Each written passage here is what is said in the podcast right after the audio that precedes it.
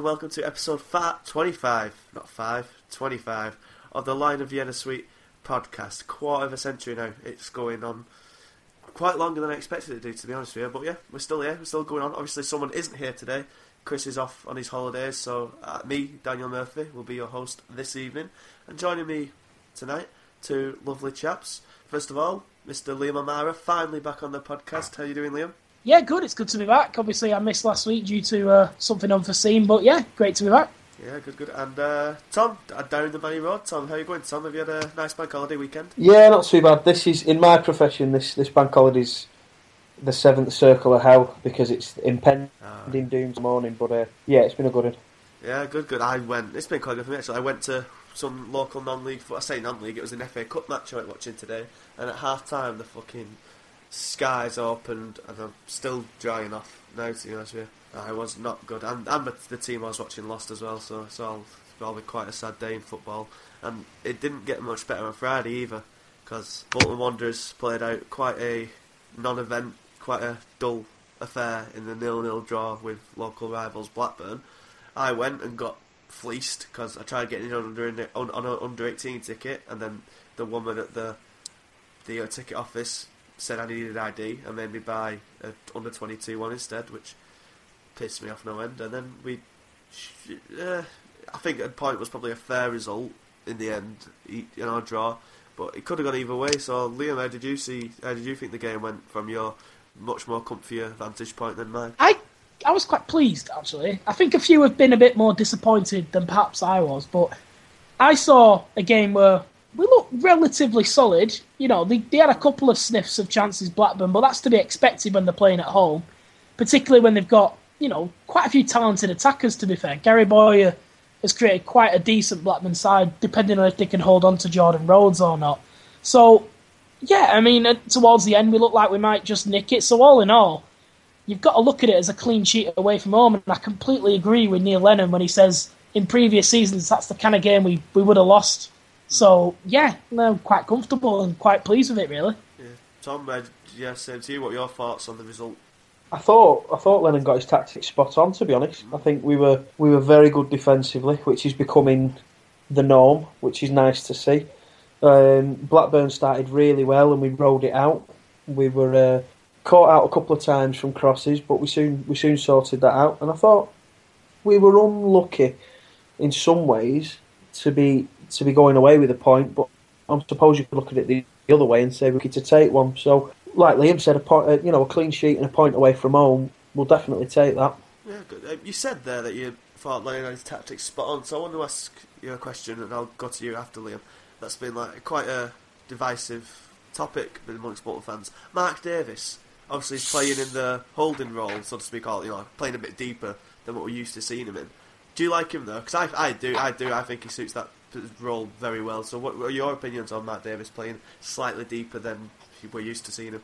It's we're not getting the best out of him. The holding position, his best his best position's behind the striker. I mean, when he when he should have had the penalty early days, Yeah. that's that's where he needs to be in and around the box, running at defenders. So his best position is definitely behind the striker. But we need to put all our eggs in the Zach Clough basket, don't we? We need to play, build our team around him.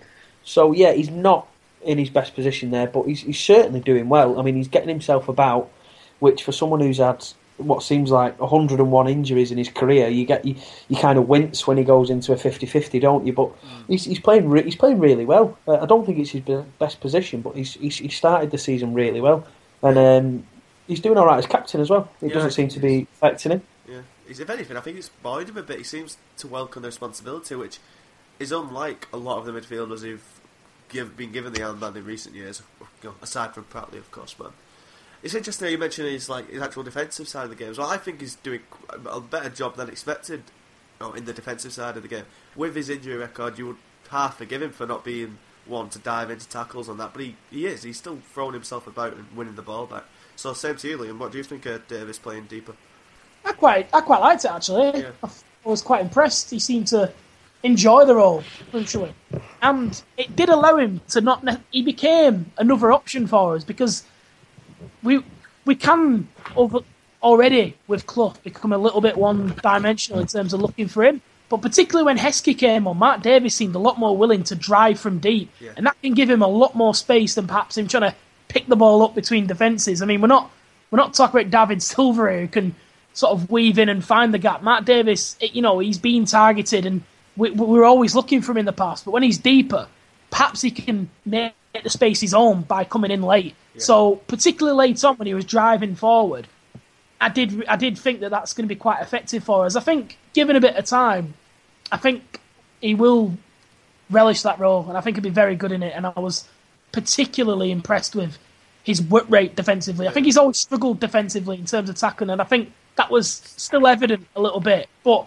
in terms of willingness to go and hunt the ball down, that was spot on. It was fantastic to see. Yeah, I, I agree with you. you. You got the gist of why I like Matt Davis playing deep because I think he can get because whenever he's playing in an attacking position, he always tends to come really deep for the ball, like even coming towards the defence to pick it up and bring it forward himself. So I think if he's playing in that, if he's already in that deeper position, he doesn't. He's not. We're not sacrificing an attacking player to get him on the ball. He's already on it. Then he's got options in front of him. And I think you're right. If if Madine had the link up ability that Heskey did, we'd be such a better side because Heskey is picked him out. It was our best chance on goal when Heskey was obviously got his shot cleared off the line, but it was um it was Mark Davies and Heskey linking up that led to Clough getting played through, and obviously then the rebound going to Heskey. But Matt Davis's fellow midfielder was Neil Danns. Now, obviously, people aren't exactly liking him starting ahead of Josh Vela and Jay Spearing, but I thought he had his another good game, his third good game in a row. So, Liam, what how do you think Danns did? Do you think he's justifying his place? Yeah, definitely. He's, he's playing well. You know, it's it's good to see. Really, I know. Obviously, in the past, we've we've had a bit of a laugh at Neil Dan's expense. You know, and uh, you know his form maybe wasn't there as much as it could have been last season because we forget that when we signed him, a lot of us were very impressed when he originally Yeah. came in on loan. You know, particularly with how how quick he is and the dynamism that he could put in midfield. It took a bit of the um, it took a bit of the responsibility off Pratley to do that, and it, it was very good when he originally came in. So to see him really taking the game by the scruff of the neck, particularly as he did against Blackburn, yeah, it was good. It was it was one of the quite a lot of positives from Friday really. Yeah, Da- Dan. People forget this, but Danns was very good for us right until the moment he got sent off against Liverpool, and from that moment onwards, he was absolutely atrocious until the start of this season. But same to you, Tom. You've written, you wrote, I've written, you wrote quite a detailed piece on the yesterday men, uh, air quotes as you called them. So, what did you think of Danns? Anyone else you thought impressed you? I thought I thought Danns was really good. I mean, every team sheet I've seen this season that hasn't had Josh Vela in the starting eleven, I've had a, a moan about it because for me, he's as important to us as Zach Clough is going forward. I think Josh Vela's are technically our most gifted midfielder, um, and he, and at his age, he needs to be playing. Um, but in away games like that, where you're coming up against a direct team, um, Neil Danns definitely has a place in in the squad, if not on, in the starting lineup. I thought he was brilliant. Um, I mean, I posted a couple of tweets about how impressed I was with him, and, and a couple of people um, disagreed with me and, and said that they didn't think he was he was very good. But in terms of battling, winning the ball back, getting himself about, uh, trying to drive it forward, I thought he was very good. And what I liked in particular was he was playing the simple ball to the players that he knew could give us something going forward. He was looking particularly for Mark Davies, Clough, and, and uh, Silva, and he was trying to get the ball to them as quickly as possible because he probably knew that they could do more on the ball uh, that he could. Um, I think as well he's benefiting from having a, a good back four behind him. Yeah. Um, because I mean, to, to a man, each of them was, was very, very good on Friday night. I was really impressed with the back four. Yeah, anyone in particular? I say I thought Dervite, apart from his silly second challenge, which even though the first one was not a book in a million years from my memory, obviously you watched it on the telly, so correct me if I'm wrong, but I thought Dervite has really stepped up this season after starting well for us and then going shite. But no, he's found his form again. I think he's being a real leader at the back. Obviously, we're going to miss him when Wolves come to town, but which is a shame. So yeah, did anyone else? Who else impressed you at the back? Tom? Um, with David, with that second challenge, I mean, as a defender, it happens all the time. When when the striker opens his body up, you, you get a glimpse of the ball and you think, "I've got this. This is mine." You throw your foot in, and before you know it, he's two yards past you and he's he's on the deck. Um, it was it was a silly foul, but in the last minute, they, they were having a bit. Of, they were pressing forward.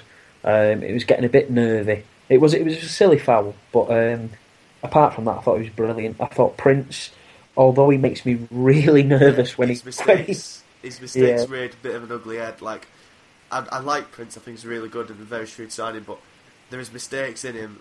You can tell, and he fucked up three times in the first half. And had Blackburn not had Nathan Delfouneso playing up front for him, he probably would have went ahead. But please continue. Yeah, he's, he's he is really good on the ball, but I think he knows it as well. Yeah, Um, and sometimes where we've been used to, I mean, last season when Paddy McCarthy came in, yeah, what was what was good to see was a defender just doing the basic thing and, and clearing it either out out of play or up the field. Whereas he's doing that as an absolute last resort, and he, he wants to play out of the back, which, to be honest, I've got no problem with whatsoever. But he does make me nervous. L- luckily, so far, he's he's not given me Yeah. reason reason to be. And then the fullbacks, I thought Wilson was solid again. I mean, you know, you're not going to get much from him going forward, um, but I think he did really well. And Moxey was Mo- Moxey was outstanding. was- I, th- I thought I thought that's probably better than the Derby game. I thought he was I thought he was really good. Same to you, Liam. Is there any defend? Well, do you echo what Tom says in terms of the defenders, and who else did you think in general played well on Friday night? Well, I very much echo what Tom said in terms of the defence. I think all four of them you could pat on the back in terms of having a really good game. I really, really like Prince. I think I do agree that there is a mistake in him, hmm. but I think in terms of his pace and the fact he reads the game so well, Yeah. the amount of through balls that used to get through us when we were having defenders like Wheater and Zat Knight there, for him it's just not a problem. He, he- just steps back and he deals with it. These, you know, they, they used to be chances for the other team when they did slip one between our two defenders, but he, he's on the ball straight away. I mean, I worry when he's got the ball at his feet. I, I, I worry. It's a, a- it's a bit like Mate. It reminds me of Mate. He's got that. He's got that sort of shaky. He looks like he doesn't know what he's doing, but he actually Yeah. does. Yeah. But, you know, I can live with that. It hasn't happened yet. I will jump on him when it does, but it hasn't happened yet. Yeah, I'm sure everyone will. Um, Wilson's been fantastic, though. I will I will take a second to talk about Wilson because he's been absolutely spot on. I mean, obviously, when we signed him, there was the idea. I suppose even Lennon alluded to himself that perhaps he would be fighting for his place more often than being a dead cert for that right position. But you know, as far as taking your chances with both hands goes, he has been brilliant, really, really good. And I don't mind that he doesn't get forward. You know, we've not had a good right back for years, and half the reason is because he always get lost Yeah. up there. You know, he has been brilliant, and for me, as long as long as that form keeps going, do not move him because he's been spot on. Um, and as well, Amos, I've been impressed of with. Amos. Yeah, he's not really got a mention. it goes without saying that he's just good on it. Well, exactly, Yeah. Exactly. He's been he's been brilliant. You know, I mean, it, the command of the, the penalty area is a real it, that that particular has been really good to see, and I really can't fault him. And obviously, he had the benefit of spending some time with us last year, and you know, it was off on, on that platform really that he did sign for us eventually. But you know, it's a, really he's got a different back four in front of him now than he than he even had the back end of last season, and the connection between them already seems fantastic. So that whole unit, even with Spearing, has done well when he's played in front of them as well. That whole unit looks a lot better, and you can only say that it's a big arrow to how well Neil Lennon Yeah. is doing slowly at Bolton. And I think what's really refreshing with the defence, I agree with both of you completely.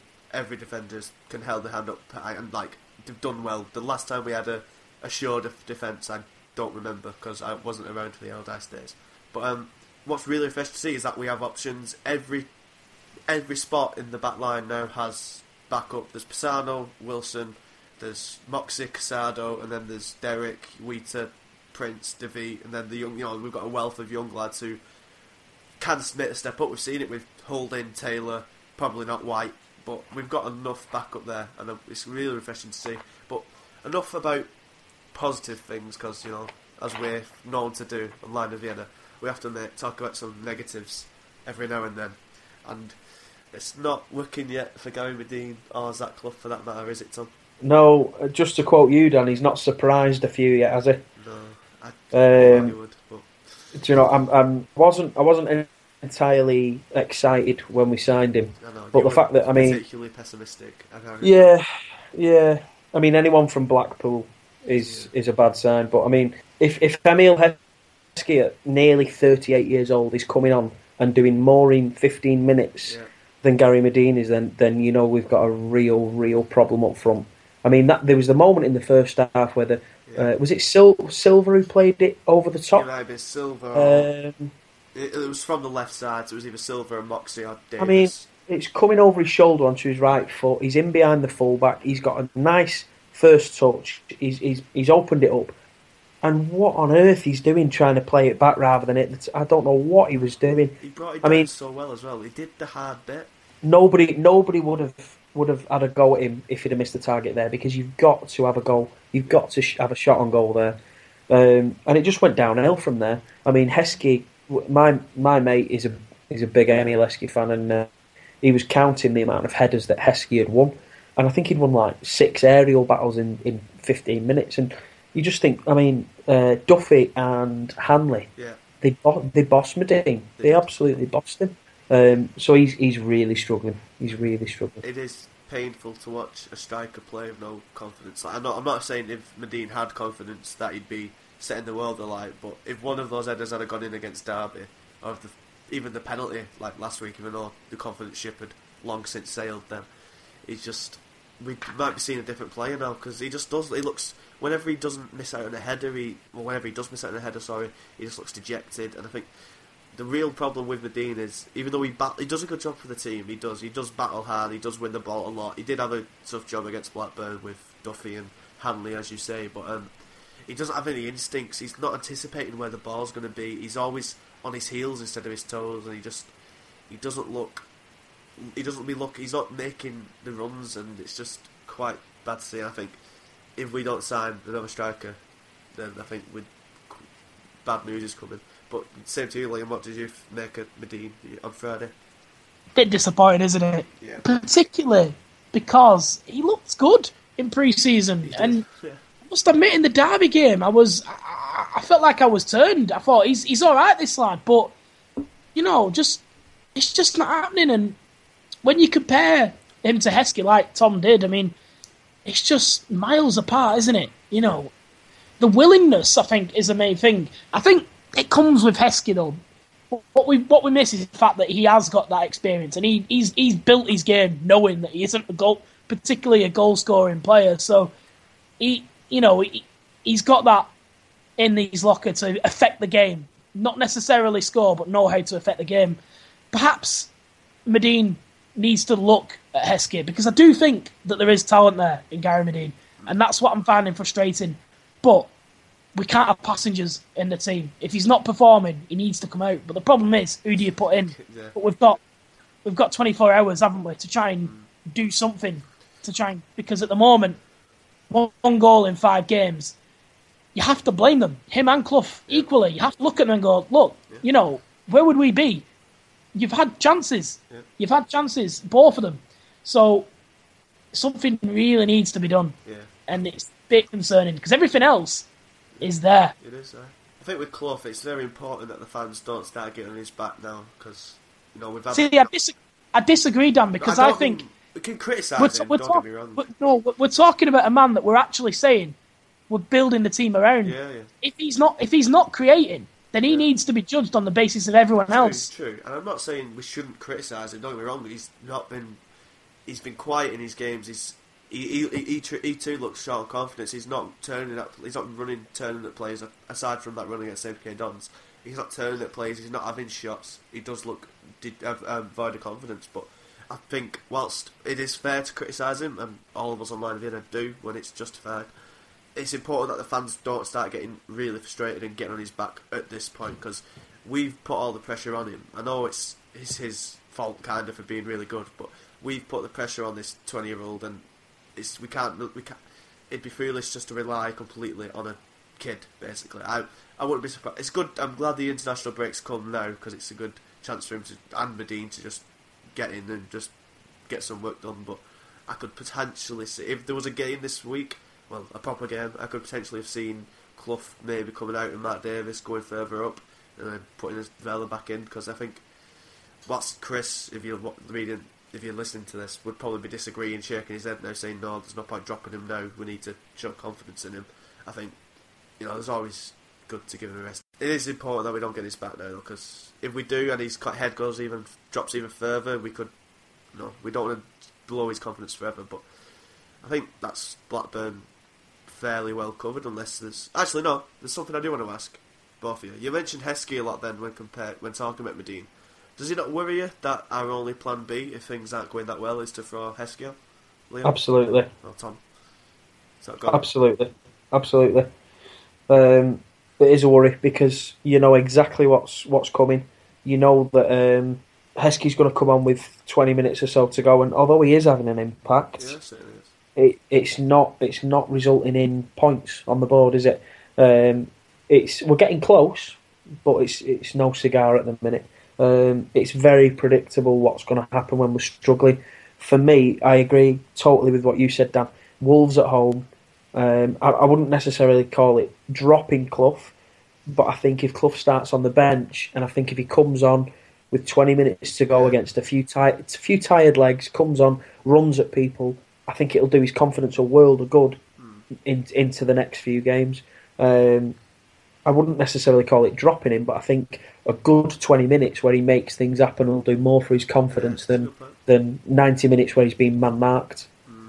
I think my only qualm with Lennon as a manager so far, and um, it's like I love Lennon. Don't get me wrong, but if we're gonna criticise people fairly, I've got to say it's like I think his substitutions aren't the best. He seems very he seems very um, reactive rather than proactive, and I don't like how, like I said, Heskey's his only plan B when he could have Vela and who, you know, as Tom mentioned, is one of our most technically gifted players. I'd always call back to the Derby game when we really had, uh, when we were really in the ascendancy, and we, you know, we were hitting the bar three times. I think if Vela had come on then for Dan to give us a bit more impetus going forward, I think we would have won that. Or even Matt Davis, because Davis was on the bench then as well. If one Yeah. of those two had come on at that point, I think we would have won that game. So, Liam, is anything you'd like to add on as you're one of Lennon's biggest defenders on all things? Yeah, I was going to say I, I completely disagree with you there, Dan. Of course. Um, I think I think if you're creating chances and you hit the bar three times, I know, I do agree. I do agree. you're playing well, aren't you? Yeah, I I, wouldn't you. change anything then. But no, I mean in terms of where Neil Lennon is, I think it's it really is a slow process. Yeah. He, he, he hasn't got the tools to, to change things in a day, and he probably does see Heskey as. I, I I actually think Heskey's his plan A. I, I think plan A is to bring Heskey on with 20 to go. yeah, to be in the game. good point. That. I, I think that's the plan to be in the game with Yeah. 20 minutes to go. Um, you know, I mean, before that we've got we've got no teeth whatsoever. I mean, it, it but uh, yeah, I mean, of course it's worrying, but how can you get a striker in with no money? exactly. Quite, It's uh, how how much can Vela really affect a game from deep in midfield with 20, 15, 20 minutes to go? it- Davis, yeah, he can do Yeah. if he comes on a bit later, but he hasn't really got the options. And I, I, I suppose he's probably like us felt that Wellington was going to be a bit better than what he is. I'd, I'd say give Wellington time. I agree. I don't think his end product doesn't seem up to much yet. I know he's he's probably not had too much of a pre-season, and um, he's only just come in. But I think give Wellington time. Give him this two week training with his new teammates now. And I think I think he'll come good because he's a dangerous player for us, and he's a player who's explosive and really pacey. So we've not had someone like him for a while. Yeah, Got a bit of attitude as well. he has. He's fiery, and I, I do quite kind of like that. I think he was right. I know he should have probably should have got sent off for that kick out, but did you see? Um, was it Hanley wrestle Clough to the ground? He's like, not having any of that. Fair play. I'll, I'd rather Silva do that than pussyfoot around it personally. If there's no more thoughts on Blackburn lads, any more closing statements? Uh, no, just he should have walked. He should have gone Should he? straight red. Seriously, ah, Yeah, yeah. great. I suppose it evened it out there with Dervite. So, when who shouldn't have been that referee? to Close it. My closing statement. That referee was a fucking dickhead. Right, that's Blackburn covered, and we'll be back in a minute with you know the news that's been going on in the Macron in the past week or so. Stay where you are. Hello there, and welcome back to the Love Pod episode 25. I'm still here with Tom and Liam, and this is segment two where we're going to chat about all the all the things, good and bad, that have come out of Bolton Wanderers in the past week or so. So first of all, lads, about Wednesday was it last week? I think Wednesday. That I think that sounds about right. Some worrying rumblings started coming out of the Reebok Stadium. Sorry, the Macron Stadium. There was rumours of Gartside leaving, which have now been quite well. Were on the same day dispelled quite quickly. There's financial bad news as we're like the top of the well, we have the most debt in the championship, which you know is always a cheery sight. At least we're winning something. and then I think a cut Thursday or Friday, whenever it was, it came out that we were up for sale for thirty million pounds. So for half of Kevin De Bruyne, and for you know the price of young Anthony Martial, who has scored a grand total of eleven goals in his young career up to date, you could buy yourself Bolton Wanderers. So we'll come to you first, Liam. What are your thoughts on all the rumblings of financial disparity and whatnot coming out of Bolton this week? Well, I'm not going to touch too much on our illustrious leader. Yeah, I think that's fair. I think that's, quick, I think that's quickly debunked. So there's no. Yeah, let's let's let's not worry too much about that because I've not, you know. Um, but that was a very good Twitter rumor, though. I will, Yeah, I will get that. It got everybody going. I had about ten texts at about half nine asking where's he going, what's going on. We had a bloody Uh, live blog, which was quite funny. we had a we had a live blog, and I, I didn't have a clue what was going on. um, but the, because there wasn't anything. But well done to whoever started that. Now, in terms of us, more financial bad news. Oof, I mean, yeah, I mean when you're looking to try and get an overdraft and having issues, it. I mean that that is bad. That is bad. I mean it's just like anyone else getting one. The bank looks at it in terms of how effectively you can repay that debt. So when you're when you're struggling to get those, and that, that is very concerning. In terms of being for sale for thirty million, I think we've known we're for sale for quite some time, Yeah. and I think quite a few of us have estimated ourselves that the price would be anything from twenty five up to about forty million. So the figure doesn't really surprise me. It just looks in terms of a return for the assets. It's probably a bit high, actually, if I'm being open with you. But yeah, I mean, there's no real surprises in terms of what's been coming out this week. So, same to you, Tom. How, how do you feel about all the stuff that's been happening? Well, a, a loan, no matter how much it is, isn't good news, is it? Um, Yeah. Especially, especially for a club in our position. Is it a six million loan from that company or something? Yeah, I think we'd been London? Forgot to refused. mention that. We'd been refused the five million overdraft, um, and as a result, we then took the loan out. Um, what's even more worrying is it's based or, or it's set against our assets, um, This is not going which well, is well, this could be us losing ownership of the training ground, uh, the hotel, or the land around the, the stadium. But um, it's not good. Um, I mean, the fact that the club's for sale for thirty million, you'd have to think that the debt would be wiped? Yeah. because nobody is going to to buy Bolton Wanderers for effectively what would be two hundred and ten million pounds. No one's going to do that. It's uh, you'd, you'd you'd sooner shut the, the club would just get shut down, wouldn't it? Um, so you'd assume that Davis would cut his losses and, and the club would be sold for thirty million. And do you know what? For him to take a hundred and fifty million pound loss, Yeah. you'd have to you'd have to say that Fucking statue. you, yeah, well, you'd, you'd have to say that you know, 180 million pounds that he's given to us over the years has kept this club running. Yeah. Um, and I know we're in debt, but it's been classed as a soft debt, hasn't it? Because he might not ask for it back, and you'd have to assume that if he's looking to sell, that he's not going to ask for it back, because nobody in their right mind No. is going to pay 210 million pounds for Bolton Wanderers. The club would get wound up. So that could be good news, depending on who buys it. Yeah. Um, Liam, as a salesman yourself, uh, a man who works in sales, um, are Bolton, you know, for that price, do you think they're a tempting proposition to any budding football owner out there? Well, I suppose there's two ways of looking at it, isn't there? I mean, Tom's really touched on the crux of the issue, which is the debt. Yeah. Take take the debt out of the equation, then very much so, because with promotion, the, the value goes up anything between five and tenfold. You know, you look at what Fulham went for two years ago. Hmm. It, went- it, was it was a figure nearly ten times that. So when they're in the Premier League, it's it's completely different, and a lot of business owners, you look at clubs like Leicester, Nottingham Forest, these are business owners that are buying them at this level and then taking them to the Premier League to ma- to make money. In terms oh. of, yeah, look at the stock. If you look at it as from a stock perspective, it there is a short term investment for a long term gain there, but it all comes down to the debt. It's that. It, what, what's the, I mean until the, until we know what the plan is there, then I mean f- it, it's just you just can't say whether people would be interested or not. But it, it seems as though they have been because we know of at least two consortiums that have been in advanced talks in terms of buying it. Now, obviously, they seem to have have gone now. Yeah. But the the crux of the matter must be the debt because for thirty million for the because they are quite expensive assets as well. The land around it is substantial. Um, so if it was just the assets, then a lot of companies would look at it as you know a decent gamble, really. It's just a shame with the debt. Obviously, I think one of the other rumblings on that Wednesday was that wasn't it that Lennon had been refused, or you know, the club had refused Lennon to sign Rotherham United's Jordan Bowery on a 4k a week contract.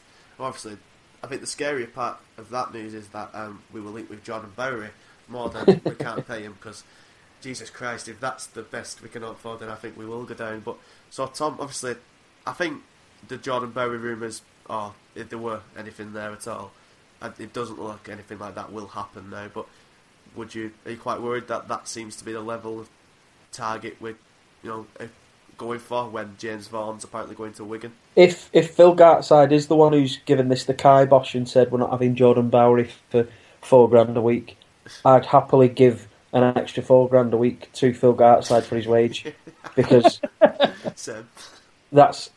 I mean, he gets a lot of stick, does Big Phil, but um, any reason not to sign, a, you know, a, a League One striker, I don't necessarily have a problem with us dipping into the lower divisions because there, there are some decent players there, but not someone who's who's got a scoring record like Bowery's. So, I mean, the, the bigger issue, um, joking aside, is the fact that if the money isn't there on Tuesday, Wednesday of this week, where's it going to come from in the next 24 hours? Because God knows we need we need a centre forward before the end of the transfer deadline tomorrow. Indeed. But if the money isn't there in midweek, what's what's to say it's going to be there tomorrow? It's like we don't know if anything of the Bowery rumours were true, but they were worry- were worrying, you know, cryptic tweets from the likes of Nixon and whatnot, saying, I think someone asked him about the likes of chances of us signing a striker or something, and he said something that was quite ominous. But yeah, same to you, Liam. What was your thoughts first on the links with Bowery, then the apparent nature of us not being able to afford him for four grand a week? It's it's not a great link, is it? You know, I think you two have covered that in Yeah. quite some detail there, so I'm not going to sort of cover ground. But what I would say is that in terms of that being news, really, I mean, I can't I I can't imagine a club where every single manager gets every single player that they want.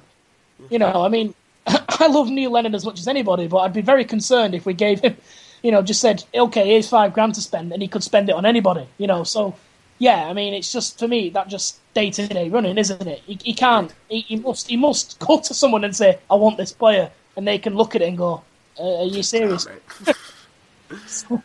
Yeah, I mean, I, I don't really see the news in it if I'm being honest. Well, one signing that did get confirmed, even though we all knew about it for quite a long time, was the signing of. Is it Juan or is it what's his first name? I know it's something. Man, is it Juan Manuel? I'm pretty sure it's Juan Manuel. We'll go with that. Juan Manuel Casado, the left back who was released from Almeria uh, as they was relegated from La Liga last year. Obviously, was teammates with uh, our own Wellington Silva now. So I, I'm, I'm sure none of us have actually seen Casado playing. If we have, we didn't know about it really. So, Liam, back to you. Um, are you happy with this signing? He seems like he'll be decent cover for Moxey should the unthinkable happen.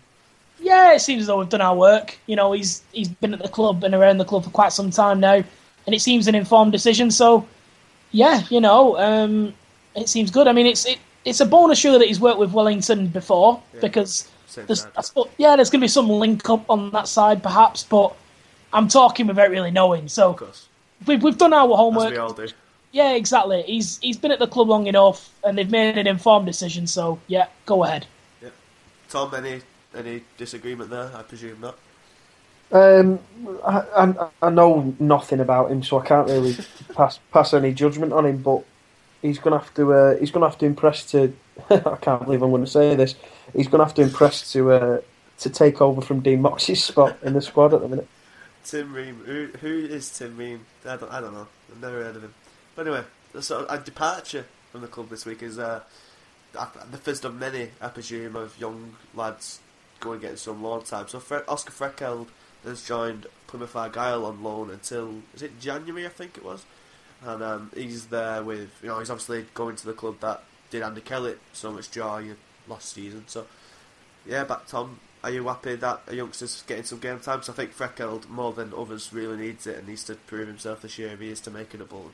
Yeah, I mean when he's when he's played in the first team, he hasn't looked ready. Um, Norwich away last season was was particularly painful to watch, and to be honest, it did it did Kellett a world of good going out on loan. I mean, he scored that brilliant goal for them, uh, which is pretty much all I saw of him at Plymouth. But you know, it's it's a chance for him to go and get some first team experience, and Kellett came back a better player, um, and ended up you know he ended up at Man United uh, by the end of the season, didn't he? So uh, yeah, it's, it's, I think it's a good move for him. Mm. Yeah, I think he's he seems to have the aura of a man who thinks he's already made it, and I think actually going and playing some proper football, you know, League Two is a league of hard knocks, one would imagine. So playing some good football, well, proper football, and getting actual first team experience will be good for him. I think. I hope he gets some actual time playing centre back because he seems to be branded as a right back or even a midfielder these days. But his natural position was always a centre back. So hopefully he gets some time in his natural position. But another person we were linked with who had you know a name that scared me quite a lot was former Blackpool, Swansea, Brighton creative midfielder Andre Orlandi, who was on trial with the club for a week or so, I think, and and apparently his financial demands have priced him out of a deal. I'm not too worried about that as I am with the rumours of Bowery not being able to sign because Orlandi strikes me as a person who prices himself out of many deals as he, he overrates himself quite a bit, but he's not very good. And apparently he's off to Cyprus now. So, Liam, are you, are, firstly, are you happy we're not signing Andre Orlandi? Just, there's a lot I don't get about this actually. You, number one, why are we taking some someone on loan, waiting a week before we find out that we can't afford them? Uh, wasn't it our trial just, first? Oh, you know, yeah, I knew you mean see if we can't afford him first. Yeah, there, there must be some yeah. sort of idea what this kind of player, you know, what the player wants. Mm. I mean, if it turns out that he's come on trial, and now it looks as though, to a degree, we've asked the question to find out that we can't afford him. It just seems to me like we're tiptoeing around an obvious question as to to his agent. Well, what sort of figure is he going to be looking for? you know what? I just don't get how a week down the line we can we can find oh no we can't we can't afford you actually. It just it just seems it smacks of unprofessionalism to me. I just just a bit of a waste of time. Mm. I, I, mean, I wish him the best of luck in Cyprus, but I just I just don't get it. I, I just we, we could should have known this. Yeah, I think he'll be linking up with uh, remember Simeon Slavchev who played a grand sort of one game for us. Oh yeah, I think he's off in Cyprus now as well. So you know, let him pull the blinder with that nice, one. Nice, nice place to be fair. Is, I, I bet, I bet. But Tom, what were your thoughts on you know, hearing the news that we had Orlandi on trial. I think to me, he just seems like a Dobbie Mark too, and I'd much rather have Dobbie. I just when I saw the name, I just thought, please no, just please no. Um, the thing that that Liam mentioned about why we're having players on trial and you know waiting to see if we can afford them, you think that Pisano was almost done for about two and a half weeks, yeah. uh, just waiting for Tim Ream to go. So un- unless, I mean, uh, maybe they were thinking that someone would be going for Orlandi to come in, and they had him on trial to get him training with the squad and, and seeing the place. But I really don't know. Um, I'm not. I'm not bothered that he's gone yeah. to Cyprus rather than to Bolton. Let's put it that way. Yeah, I, it was another name that I immediately rejected, seeing as I saw him linked with us because he's not a very good footballer. I think I think he's just overrated because he has a fancy sounding name. But uh, last bit of transfer news, something that broke today actually. It doesn't really concern Bolton too much, but it's that form, you know, former Bolton loanee Barry Bannan has finally left Crystal Palace. He's gone to Sheffield Wednesday on a free transfer. So obviously Sheffield Wednesday have a bit of money now, so they're probably picking up all of his wages. But Liam, are you at all disappointed that you know we didn't try and get him back? Or are you just letting it go like all the other loanees down the years? I'm very disappointed. I was a particularly big big fan of Barry Bannan, but at the same time, it, it makes sense, doesn't it? So I'm not gonna I'm not gonna lose any sleep over it. And good luck to him. But yeah, there there is some disappointment there. Tom, are you annoyed or disappointed that we've not got him for him and he's gone to a club who look well? They look like they're going places now Wednesday with probably signing either Rhodes or um, some other ten million pound Hooper, another one we like to link ourselves with by tomorrow's deadline. So you annoyed? That's all. Um, on the pitch, yes, because I think he was he was decent for us. I know what's coming there. But the silver lining is I can now unfollow the world's worst Twitter account. Did you not see when he called someone before? Uh, go on. Well, let me get it up. It was really funny. But yeah, yeah, he's a. He's His, his, his, his Twitter account's just, oh my goodness me. What a personality. What a personality. Where is it? Where is it? I think I think he's rivaling Rob Hall for that for that that award. Yeah, that's a good point. That. Well, at least at least Rob Hall humours you with his like fifteen year old slang. I couldn't follow him. I couldn't. He's gone. He went very quickly, Rob Hall. He just he just creeped me out. I had to I had to Oh, bin has it. he deleted it? Oh, for God's sake, Barry, what are you doing? Basically, someone called him and he called him fat. No, it's, no, yeah, like he's deleted it. But someone called him saying he was not a Premier League midfielder or something, a Villa fan, and he just went chase fat boy or something. I was like, that's so like, Did he, not offensive. did he say something about his mum as well? And yeah, it didn't quite go that far, but yeah, it was like. Thing is, the the guy's profile picture was like a black dude with a six pack. So I just uh, unless he's like scrolled through his photos and saw real photos of him and he was fat. It's it's not quite in the same league as Ryan Babel offensive tweet, is it? Jesus, what a dick! What a belly! What, what is he doing? I think I think Mark Giles summed that up pretty well with his tweet saying um, the ironic part is that he never learned the offside rule in his four years at Liverpool. So it's good on. He's, he's on fire, Market recently. But so that's it. Transfer news. There's deadline day tomorrow. We might have a live blog on Lion of Vienna, but it depends if I can be bothered. Because it doesn't seem like most people are. Because we don't think many many people among the Lion of Vienna Facebook group don't think we're going to sign anyone tomorrow. But Tom, do you, can you see us doing any business? Um, I'm going to be constantly checking Twitter, Yeah. um, and the inevitable transfer deadline day disappointment will hit. Will probably be linked with Ned Manua at 11 o'clock in the morning. Earlier. Leroy Lita, Marlon Harewood, and not nothing will happen.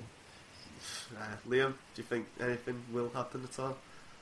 Possibly, possibly. I, I don't think so, but usually we we flirt with the idea, don't we? I like to start a rumor as well with Gary Taylor Fletcher. We'll see if that gets any. Uh, Oh my god! Please every don't. time, every time. We were talking before the podcast, Liam, about footballers who look like they shouldn't be footballers but are still half decent at football, and that was in terms of John Walters. But Gary Taylor Fletcher is your winner because he should be an electrician, not a fucking Premier League footballer as he once was. But yeah, I think in terms of deadline day, I think Lennon Lennon strikes me as the man who likes to do business, some, like try and get some bargains done on the last day. I don't know if that's actually true from his time at Celtic, Liam. Not particularly, no. He's always been someone who's relied heavily on his on his scouting system. I think we're seeing that a little bit in terms of us looking abroad a bit more in terms of our signings, but he's never really been one to rush it. I imagine that when Lennon was saying that he'd rather the window was shut now, that that is pretty much spot on. Unless someone really becomes available that we'd be interested in, it's not really his style. well, that shut me down and destroyed all my vague hopes. But either, either, either there's a twinge in me that just thinks we'll get something in. It'll, it might not be good. It'll probably be disappointing.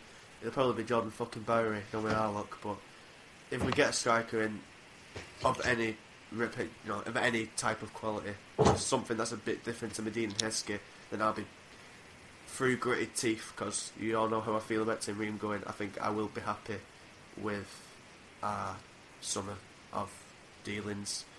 But yeah, I think we'll have to give a before we close this segment off. I think a shout out is due to the Bolton under 21s for winning the Manchester FA Senior Cup.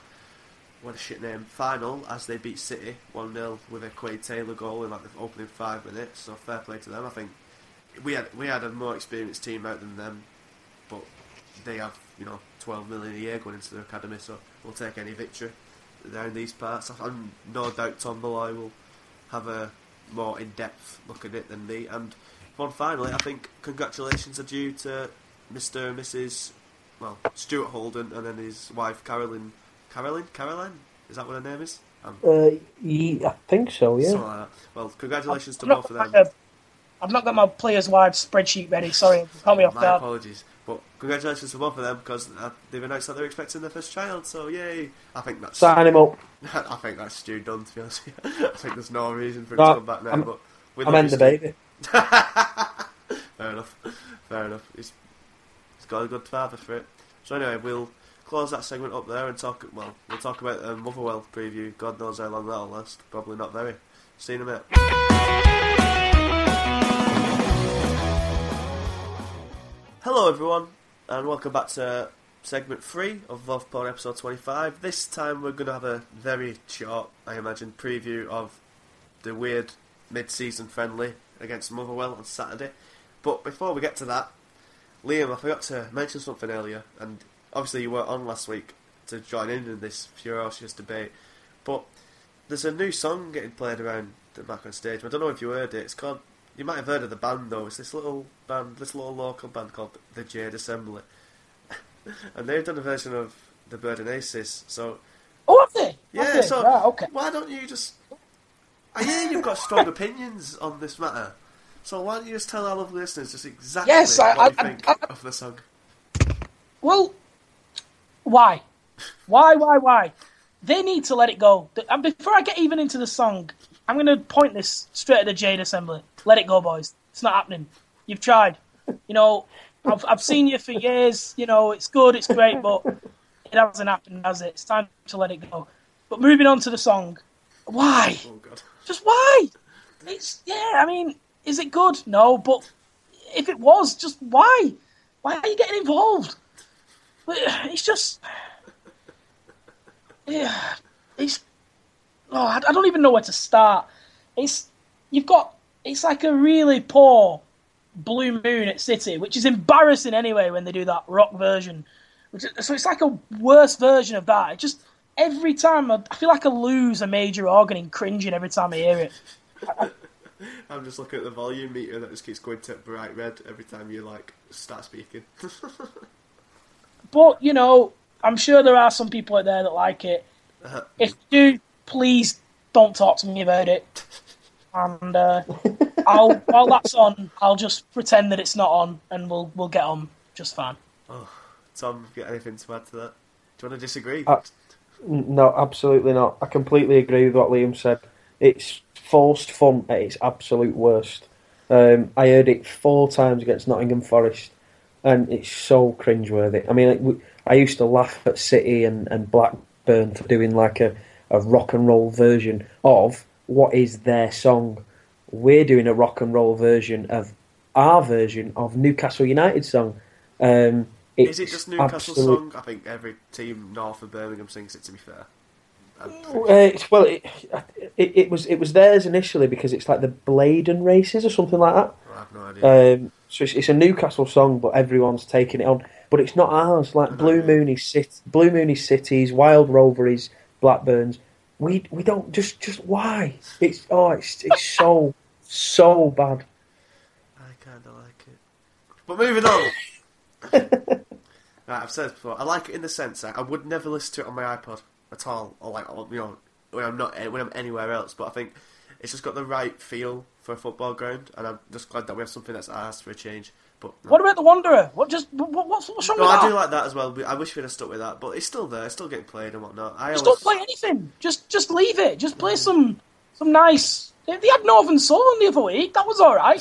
You know, but Yeah. Oh, just, Oh, God. just why? Do you know? Why? Do you know the the worst bit about it is they say faces in a in a received pronunciation. They say it in a very neutral, and then they say aces very Boltonian, and that's what winds me up more than the rest of it. Not even consistent. Not even consistent Oh, with their God. accent. Well, I think you need to stop listening to it. I think it matches well with Bolton then because you know we're very inconsistent as well. So it's all good. It's all good. But moving on, we've got a game this week. Even though it's the international break, we've got a game still, and thankfully because it's going to make this podcast a little bit longer. So lucky you. But um, we we you know we travel up to Motherwell to play a friend. I can't. What's the guy's name? Because I forgot to look it up. Kevin No Lacey idea. or something. Something like that. Come on, Liam. You like Scottish football, you weirdo.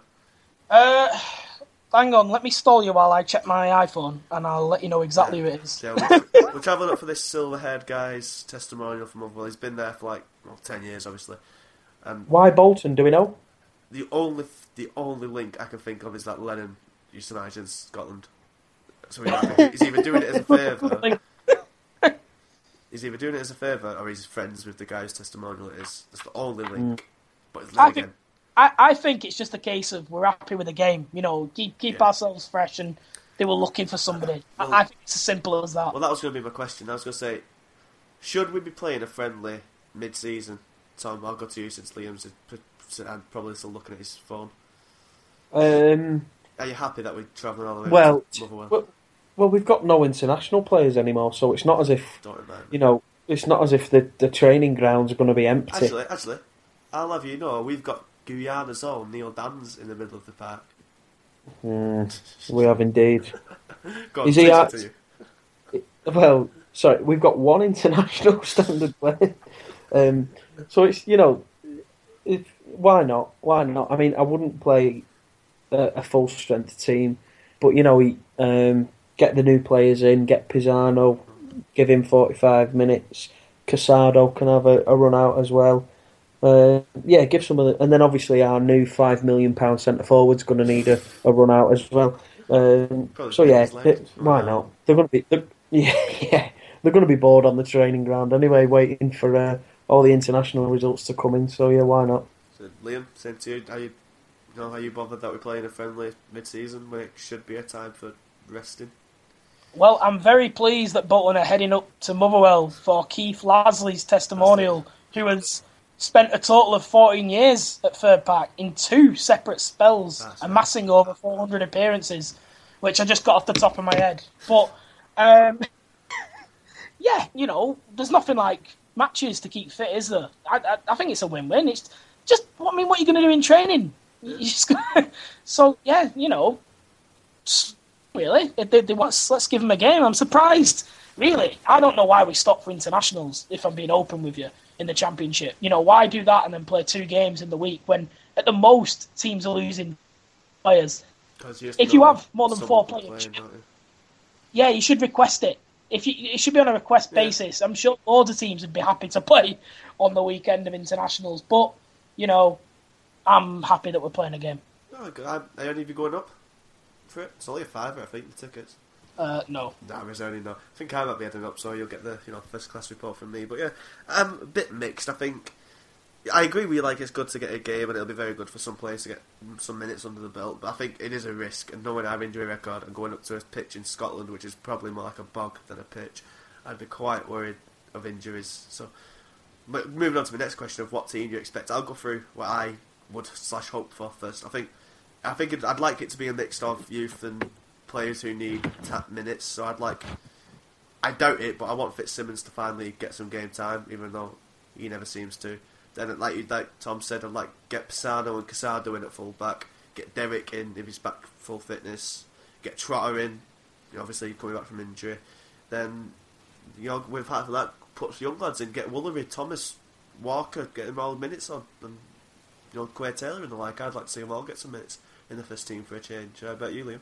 very much so. I think it'll be a case of probably two different teams for two different halves, a bit like the pre-season friendlies.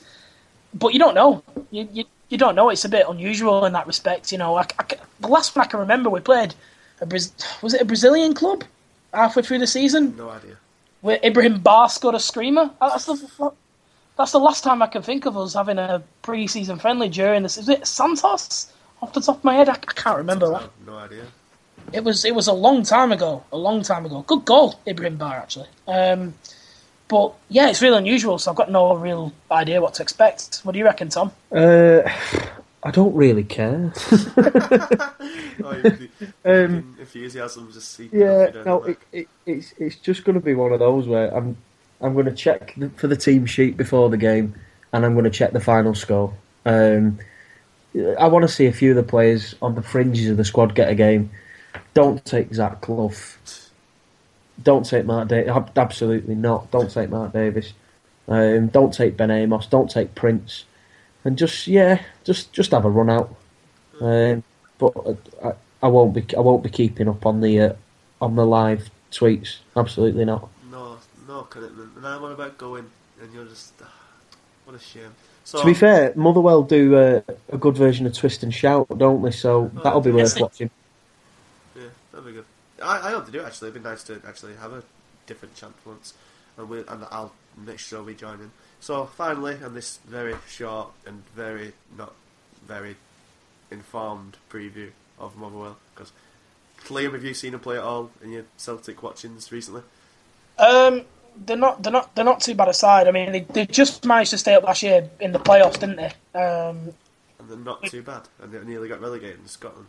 Yeah. Well, I mean, yeah, they, it's a very complicated in terms of not being able to show you playoff system in Scotland. But yeah, they they did to stay up, and uh, yeah, I mean, it, to be fair though, you're looking at I mean S, SPL Championship.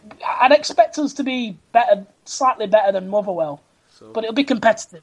that's my final question. Then, so what's your prediction for the game, Liam? Uh, five 0 Bolton. I'm sure at least one person predicts that for every time we do this part of a podcast, and it's never it, it never happens. But you know, broken clock, etc., etc.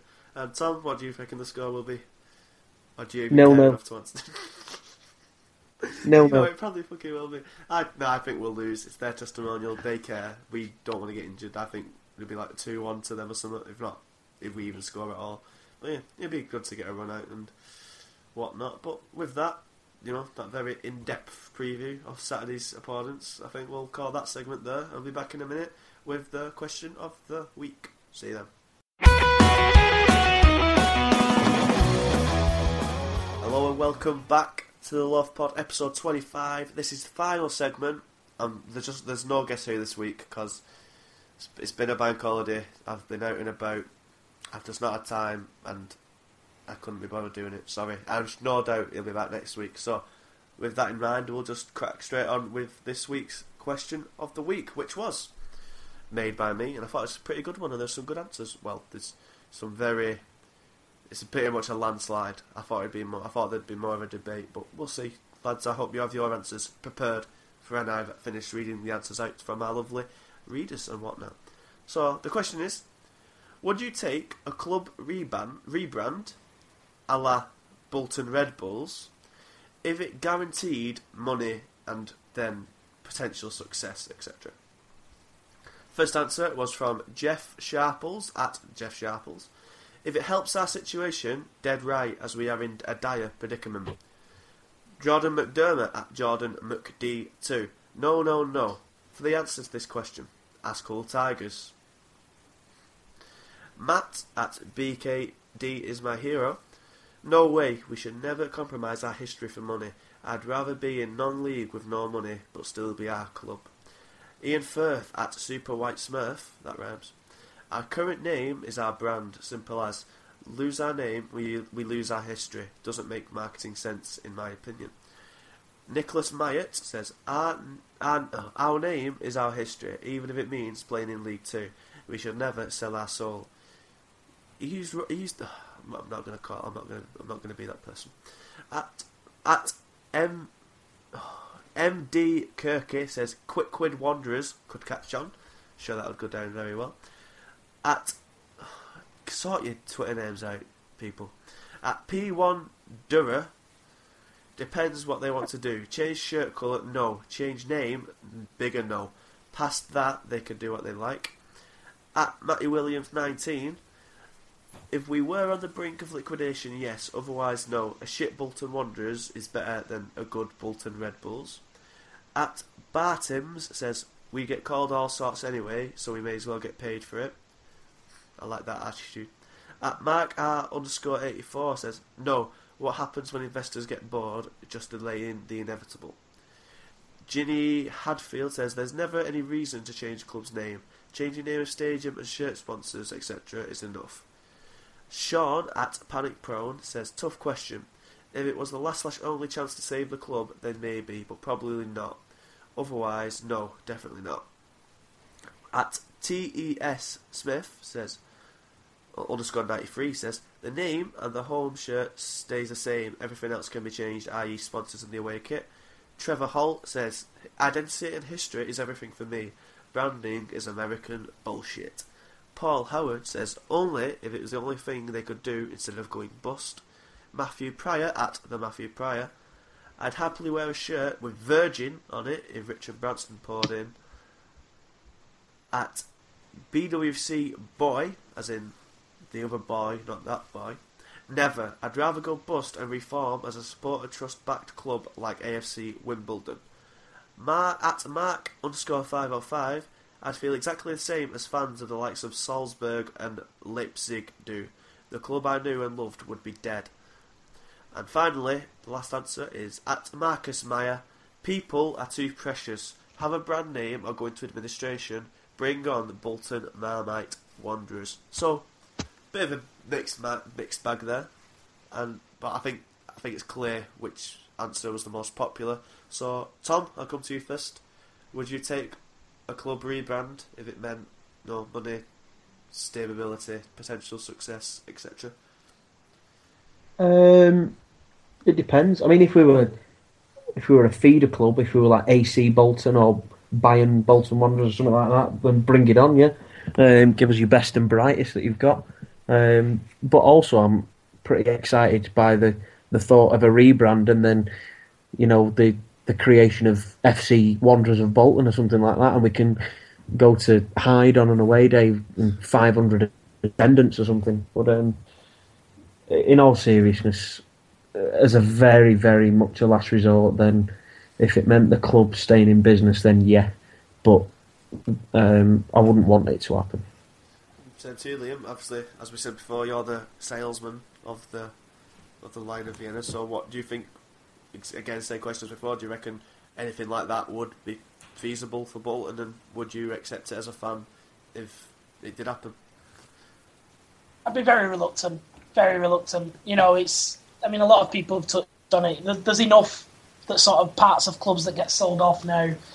Um, and as a club, we're very open to it. You know, the fans have taken to the name the Macron Stadium as they reluctantly did the Reebok in the beginning. You know, so certain aspects of the club that are always for sale. As of the name, yeah, I mean, obviously, as an absolute last resort, it's something you would consider. You've, you've got to take this pragmatic approach to these things, but it's not something that you would just sell straight away. I'd, I'd be very reluctant to do that. But, you know, um, some names would be a lot worse than others. Some would be quite a smoother transition. Like Red Bulls, for example, would be a little bit easier than maybe, you know, than something um, thing. But yeah, as an absolute last resort, See, yeah, I, only.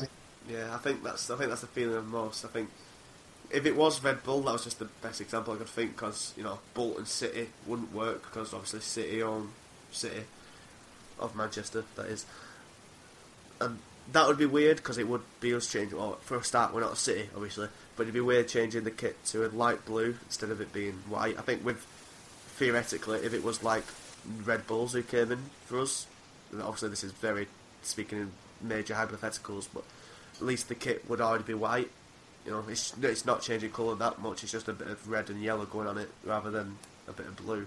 And there's already red on it anyway, so I think that wouldn't be too bad. But in general, if it meant saving the club and then getting us somewhere, then I think my head says yes, but my heart, you know, detests it from the bottom of my spine and would never ever accept anything like it. Well, yeah, I think unless anybody else has got anyone anything else to add, no closing statements. Um, in terms of that, you know, there's the big debate is obviously looking at Hull and the reasons for doing. it. And obviously, the more the more you read on it, the more, I mean, the, the more silly it gets. I mean, the argument from the owners that it would bring in revenues, and uh, what do they want to change it from? Hull City to Hull City Tigers? Is Yeah. it just a Hull Tigers? I think it's I- I- Hull City Tigers, yeah. I don't see what difference it would make. I mean, what difference would that really make? Probably. Really? It's like with Cardiff, the whole thing of changing to red, isn't it? Well, that was The thing- with the- su- the thing- superstitions, wasn't it? Yeah, that's The thing with the thing with Hull as well, with with Hull, they keep you know they're saying that it'll bring more people to the football club and to the place. One trip and they wouldn't be back again. So you, you can change. favourite away days, to be fair. It's Oh, nice I went little- on a, I went on a university open day back in the dark ages. Oh, wow. Um, and the first person I met, I was greeted by a young lady who asked me if I was a Hull FC fan or a Hull Kingston Rovers fan. Uh, to which I said, I don't watch rugby league. And she spat on the floor and said, That's what I think of you before walking away. My, my and I've, first trip and I've never Hull- been back. Yeah, my first trip till the first thing I saw was an adolescent pushing a Tesco trolley with a bike wheel. Just that was it. That was the first time that's a to Hull. Now that's I don't want to say that's a fair reflection of the rest of Hull, but you know it was some first impression. See, my first and only trip to Hull was when we played them away in our first season of the Championship. I think it was Coyle's. No, yeah, I think it was Coyle's last game actually. The three-one we lost. Yeah, I was at that one. Yeah, and the surrounding area of the immediate surrounding area of Hull Stadium is actually really nice. It's like a massive park, and they have like a wee. It's like a paddling pool at the back of it, and my mates being Bellends went in it, and it was I, I think quite it was quite a good away day. I remember that, but obviously that's that I've only been to that area of Hull, but my dad's been a few other times, and he's a big Paul Eaton fan, and obviously Paul Eaton owns a pub in Hull, I think, or he did. It's called the Grafton Arms on Grafton Street. I think that's I'm pretty sure that's it. Yeah, and my dad went there to see what it see if it was all right, and he, he went in and it was just a fucking shithole. And he's like just walked driving down the street mortified, and then just drove straight home. So I think collectively our stories of Hull don't paint it in the best of pictures. But on that note of sorts, we'll we'll close Love Pod episode twenty five there.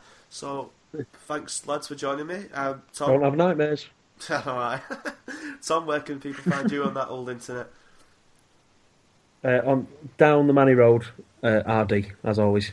And Liam, where can people argue with you as you tend to do? Quite. Well, they can normally find me peering in the front window at night, just looking with Jesus all them. Christ, I'm imagining it now, and it's quite scary. No, um, feel free to argue with me at Liam underscore O'Meara. Um, I'm particularly enjoying winding United fans up at the moment, and I'm finding if you're ever if you're ever looking to do that, the best thing to do is is this line. It's it, it it'll get all of them going. Is yeah, Paul Scholes just a bit overrated, wasn't he, in his day? And that's it. You know, you'll, you'll be set for a good afternoon then of real, real, real good wind up. So yeah, that's what I've been recently. whilst whilst that is the best of dates to put on the end of your rod, I, it, it is a factually incorrect statement. But Oh, of course, yeah, definitely. good. That's I'm, not I'm the glad, point, I'm is it? glad, I'm glad you understand. I'm just making sure. But yeah, so with that, as always, I am at Nebraska. Come and say hello. But obviously, follow at Line of the NSD on Twitter. Like us on Facebook at facebook.com forward slash Lion of Vienna Suite or Steve, one of the two. I'm not really sure. Um, obviously, join the website on, well, join, read the website on lionofviennasuite.com. There's loads of stuff on there, as always, because, you know, we're getting good now. Like, at least three articles a day, I say. So, go and read them all up. There's not any better Bolton Wanderers content, content anywhere else on the goddamn internet, I'll tell you. And obviously, go on, I listen to this on iTunes, which you probably already know if you're hearing this. Rate us, review us, subscribe us, give us five stars, all that jazz. And thanks very much. So, if there's nothing else to add, no? Good. So, say goodbye, Liam. Goodbye. Say goodbye, Tom. Goodbye. That's goodbye from me. See you on the flip side.